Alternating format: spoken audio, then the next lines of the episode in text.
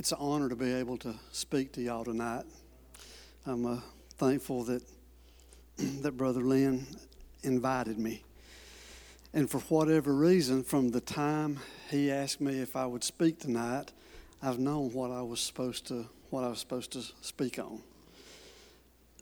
Either that or I'm just totally in left field, one or the other. I'm going to read out of John 14, the first three verses, and then several out of John 16.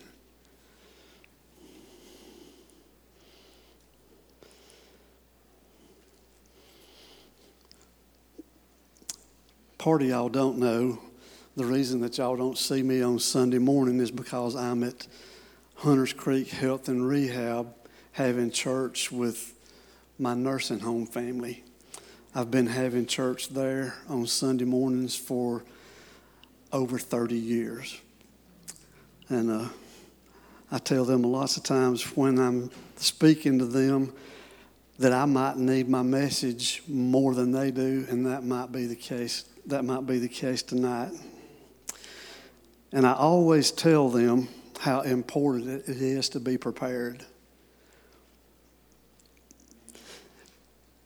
So we're going to start out with John 14, verse 1. Let not your heart be troubled. You believe in God. Believe in me. In my Father's house are many mansions. If it were not so, I would have told you. I go to prepare a place for you. And if I go, I'll come again and receive you unto myself, that where I am, there you may be also. and I tell them that heaven is a prepared place, and we have to be a prepared people to, to receive our heavenly home. and then over in, in 16, it says, These things have I spoken unto you, that ye should not be offended. They shall put you out of the synagogue, yea, the time cometh when whosoever kill you will think they doeth God's service. And these things they will all say unto you because they have not known the Father nor me. But these things have I told you, and when the time shall come, you may remember that I told you of them and that these things I said unto you at the beginning because I was with you. But now I go my way to him that sent me, and none of you asketh me, Where goest thou? But because I have said these things unto you, sorrow hath filled your heart. Nevertheless, I tell you the truth. It is expedient for you that I go away. For if I go not away, the Comforter will not come unto you. But if I depart, I will send him unto you. And then he, when he is come, he will reprove the world of its sin and of righteousness and of judgment. Heavenly Father, we love you and praise you. I thank you, dear Jesus, for this opportunity to be here tonight. I pray, dear Lord, that you would bless the reading of your word. I pray that you would bless these things that I have to say tonight. I pray, Lord, that you would use me to be a blessing to someone, to help someone who's in need tonight. Most importantly, as always, dear Jesus, we pray if there's a person here tonight that don't know you, that they could find salvation before we leave this house. In your name we pray. Amen. And today, the title of my message is Why Jesus Went Away. Why Jesus Went Away. Nevertheless, I tell you the truth. It is expedient for you that I go away, for if I go not away, the Comforter will come. But if I depart, I will send him. It is expedient for you that I go away. Sometimes in our life, things come our way and it make, it's easy for us to get on the pity party train. If the devil can get us feeling sorry for ourselves, he knows that we're ineffective. And he knows that he has gone a long way towards winning when he gets us involved in that pity party.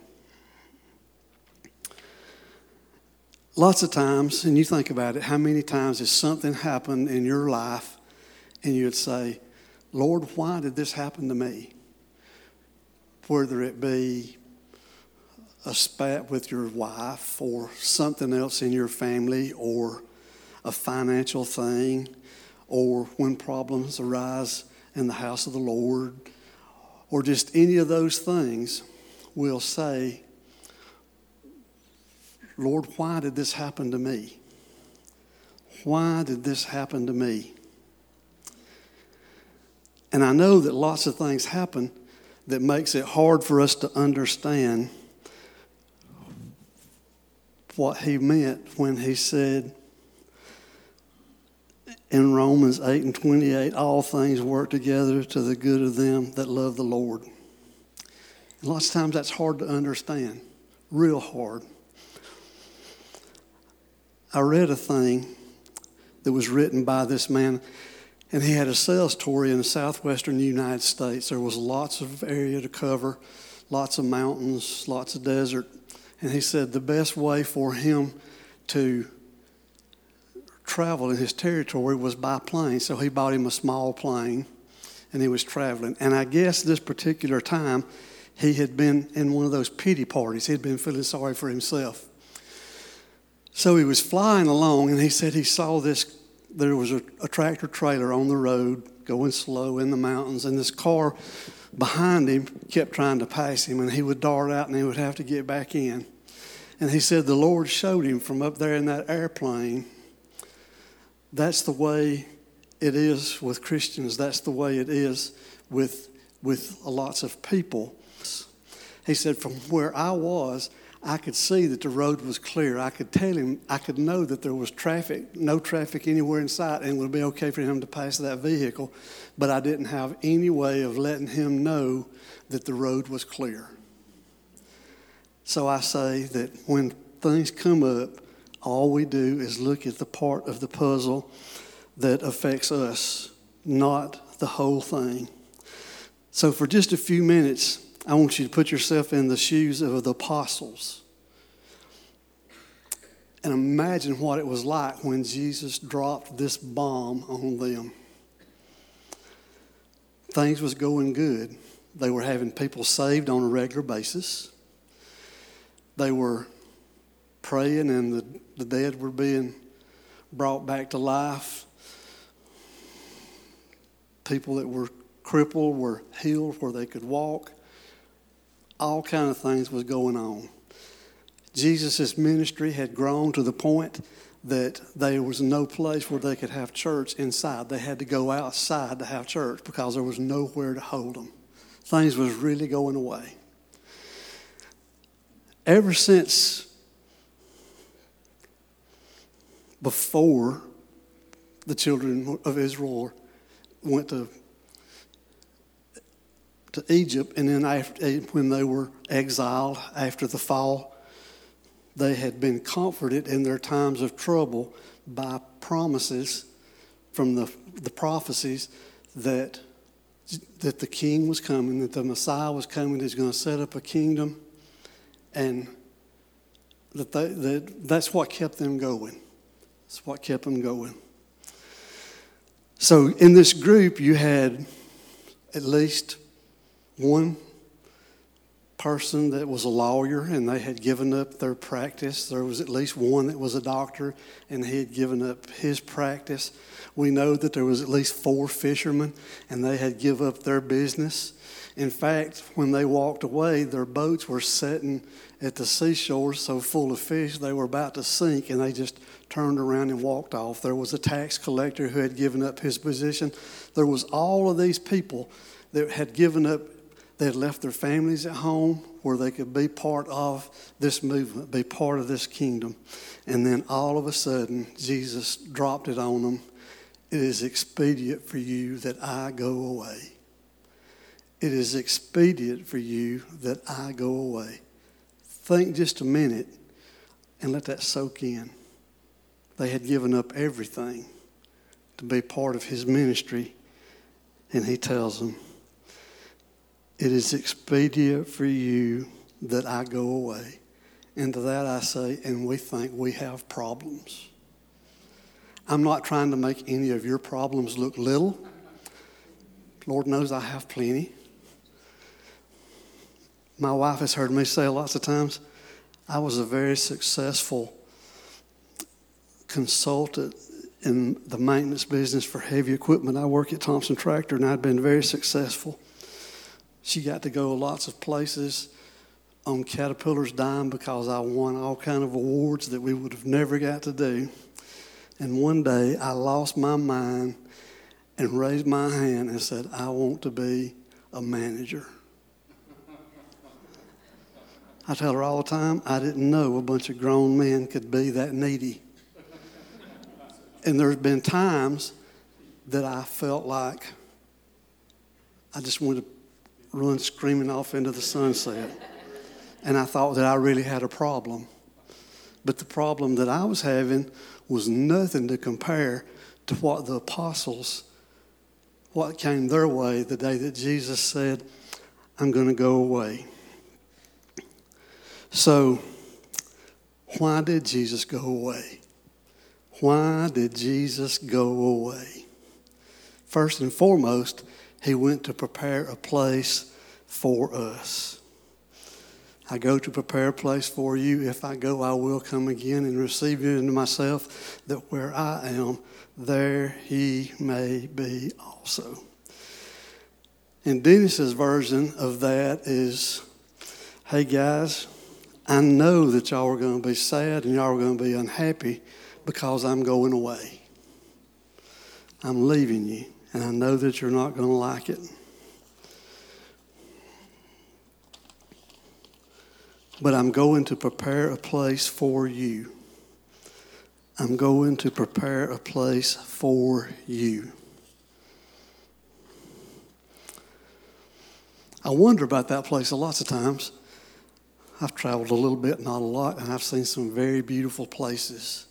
And then I think that man has had ever how many hundred years to get it in the mess it's in now. And it's still beautiful, still lots of beautiful things. And I think that he did that in six days and then took a rest. And I think how beautiful my heavenly home will have to be if he's been working on it all this time. So he says, I go to prepare a place for you. I go to prepare a place for you. You know, if you buy real estate here, you have all these things that have to happen. You have the inspection, and you have to have a, a title search done, and all those different kind of things. People are looking out for your well-being. When Jesus died on the cross and rose on the third day, he took care of all that at one sweep. He came back and nursed him along for a few more weeks, and then he went back. He went back. So he went to prepare a place for us. He, he left that the Comforter might come. It is expedient for you that I go away. For if I go not away, the Comforter will not come. But if I go, the Comforter will come. Again, that's Dennis's version. John 14 and 16 says, And I will pray the Father that he shall give you another comforter, that he may abide with you forever. Jesus had been giving them these hints. He had been dropping them hints all along, but they weren't really thinking in the right. They were thinking a whole lot in the physical and in the earthly and in the body, and not thinking in the spiritual realm. I will pray the Father and he will give you another comforter. You say, Brother Dennis, what is this comforter that you keep talking about? Acts 1 and 5 says, For John baptized you with water, but ye shall be baptized with the Holy Ghost, Holy Spirit, not many days hence.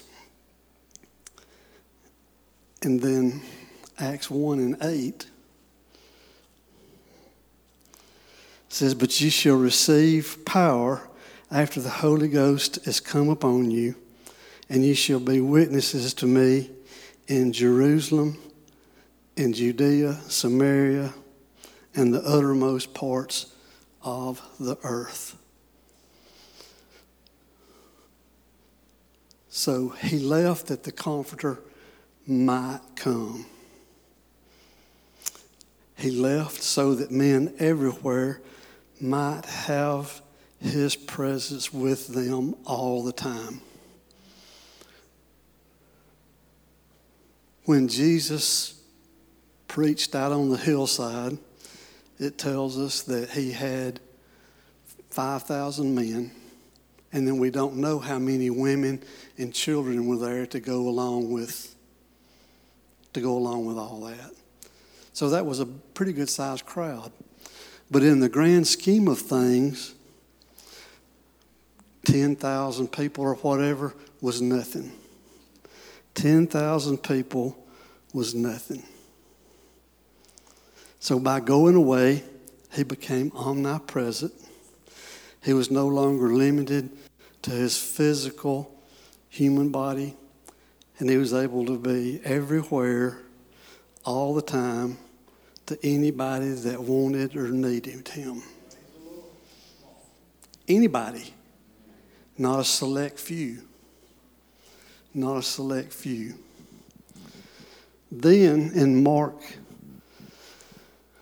16 and 15, and he said unto them, Go you into all the world and preach the gospel.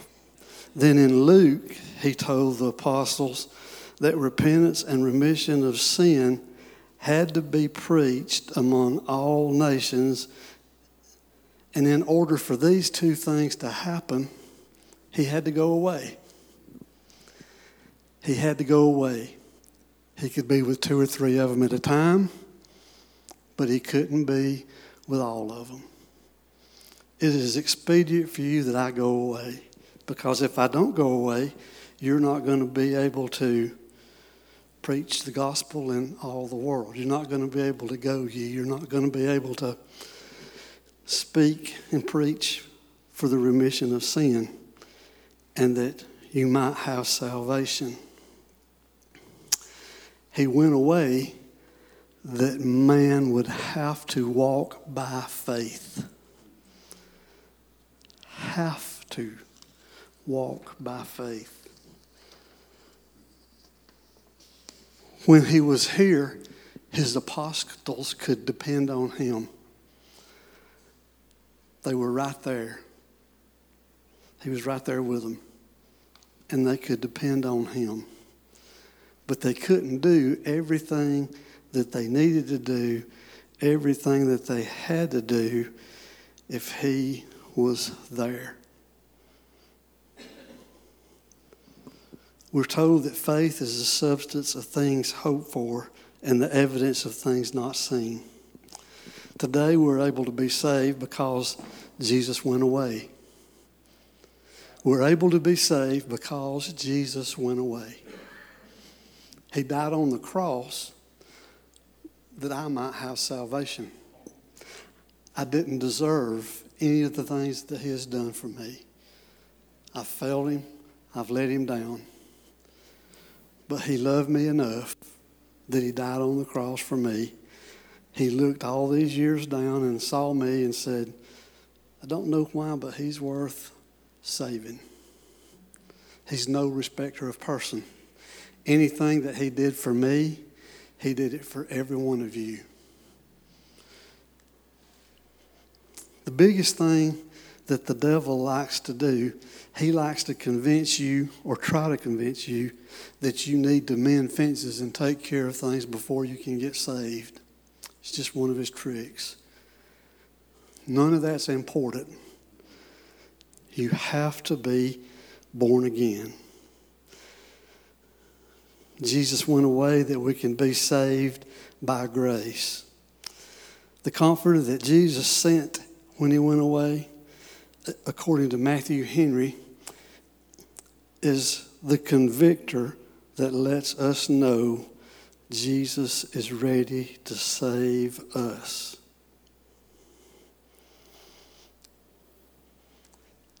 It's the one, that comforter is the thing that enables us to feel that tug at our heart. I grew up in church. I was like lots of lots of people. I was one of them. Get saved, backslide, all the time I was a teenager. My daddy got killed in a construction accident when I was six years old. My mother, like from December, my daddy got killed on October the 16th, and my mom, like from then till December the 18th, being 27 years old when he got killed. As far as I know, she never had a date. She dedicated her life to raising me. I can remember she had a place for in the pine thicket behind the house where she went to pray out in the country. I can remember her praying. I can remember her speaking in tongues. And there was probably lots of things I would have done, but I didn't want to hurt my mother because I knew how bad it would hurt her if she found out I did lots of things. Did lots of things she didn't find out. I just had graduated from high school. I had a decent job. I had a nearly new car. There was some months I paid two payments on my car. I was having myself a good time. I went to church only as often as I had to because I knew if I sat there very long that the comforter would get a hold of me and I would have to go pray. I was walking through the house one morning. She said, Dennis. I said, Yes, ma'am. She said, I have kept you safe on my prayers as long as I can. It's time for you to worry about your own soul. That was like a bucket of cold water, Sloan. You know, where did that come from? What was that all about? It don't matter how deep in sin you've been. It don't matter what all you have done. Jesus died on the cross for you. He ascended back to heaven for you. He sent the Comforter for you. I like to think of the Holy Spirit as being my lifeline. Like on the old Batman thing, there was the hotline when they really needed when they really needed him. You know, they called that hotline and Batman got on. The Holy Spirit that hotline that Batman had ain't nothing compared to what we have because Jesus died on the cross, because he went away, because he sent that comforter. It's our lifeline. That's what, when we get a little bit out of line, and we get our legs strapped, you hadn't never had a spanking until you get spanked by the Holy Spirit. But he died for you.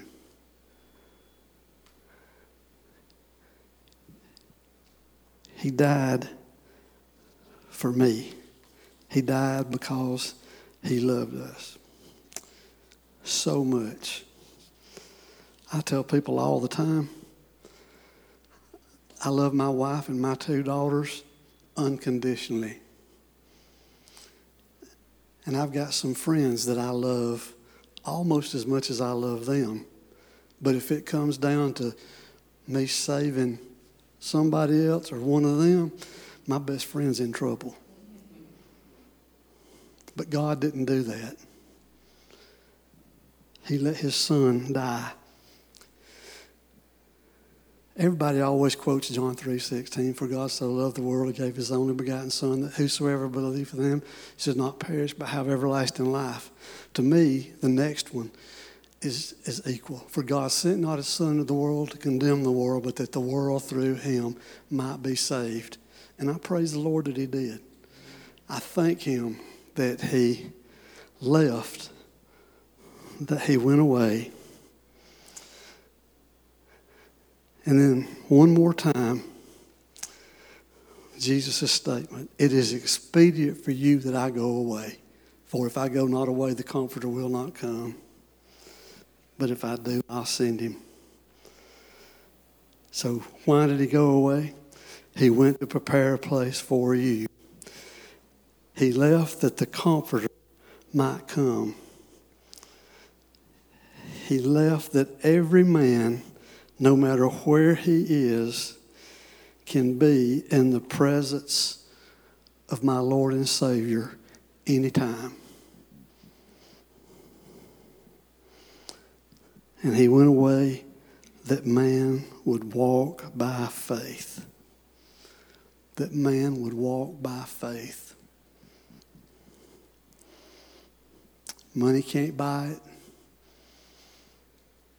Research can't reproduce it. It's undying love.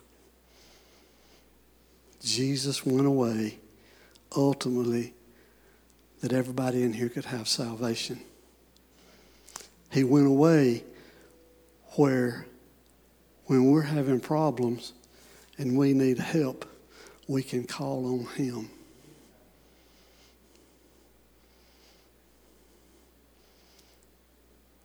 He went to prepare us a mansion.